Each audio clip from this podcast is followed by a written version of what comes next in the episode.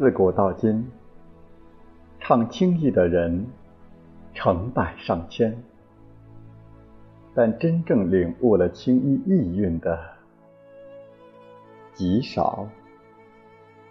小燕秋是个天生的青衣坯子。二十年前，京剧《奔月》的演出，让人们认识了一个真正的嫦娥。可造化弄人，此后他沉寂了二十年，在远离舞台的戏校里教书。学生春来的出现，让小燕秋重新看到了当年的自己。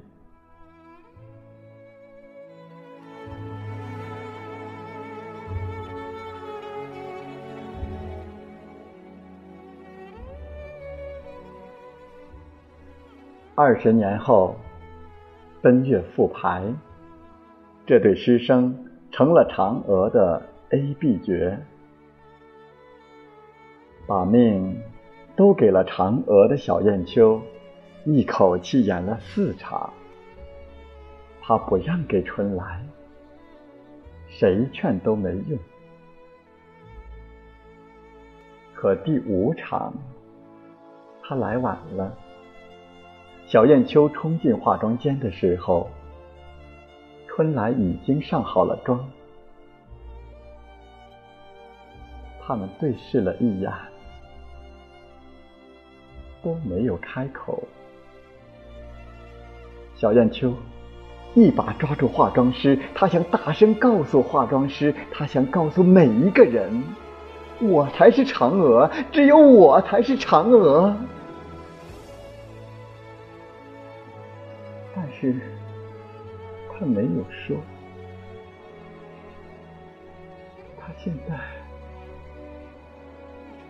只会抖动嘴唇，不会说话。上了妆的春来，真是比天仙还要美。她才是嫦娥。这个世上没有嫦娥，化妆师给谁上妆，谁就是嫦娥。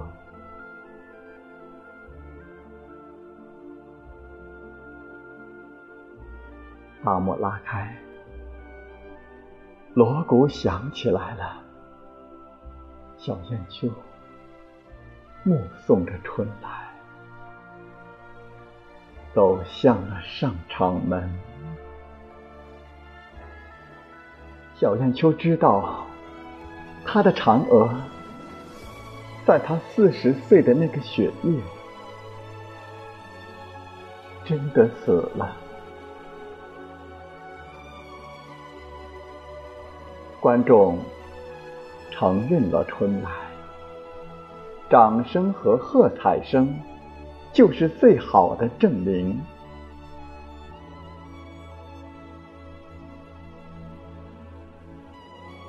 小燕秋无声地坐在化妆台前，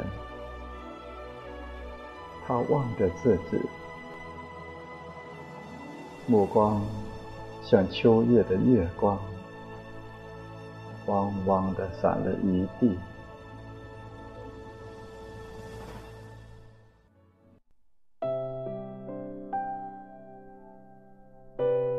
他一点都不知道。自己做了些什么？他拿起青衣，给自己披上，取过肉色底彩，挤在左手的掌心，均匀的，一点一点往手上抹。脖子上抹，往脸上抹。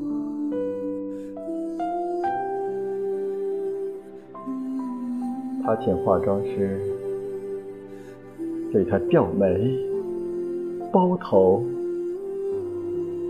上齐眉穗、戴头套，镇定自若的出奇的安静。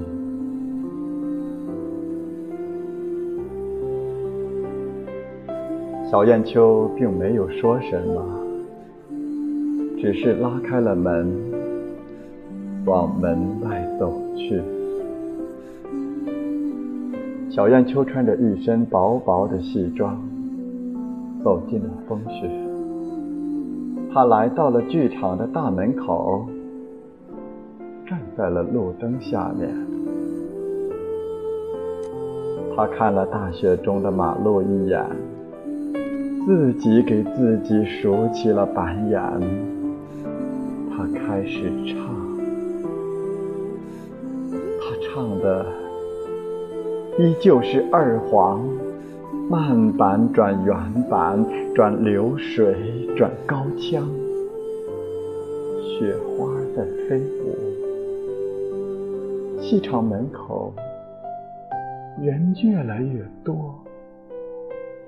车越来越挤，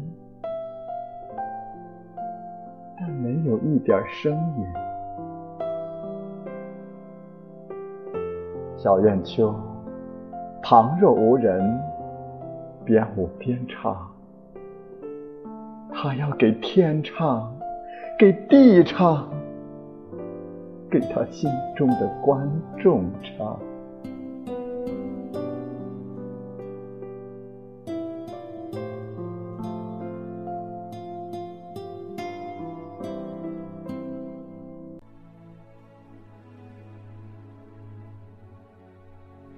小燕秋的告别演出，轰轰烈烈的结束了。人的一生，其实就是不断的失去自己挚爱的过程，而且是永远的失去。这是每个人必经的巨大伤痛，而我们从小燕秋的微笑中。看到了他的释怀，看到了他的执着和期盼。生活中充满了失望和希望，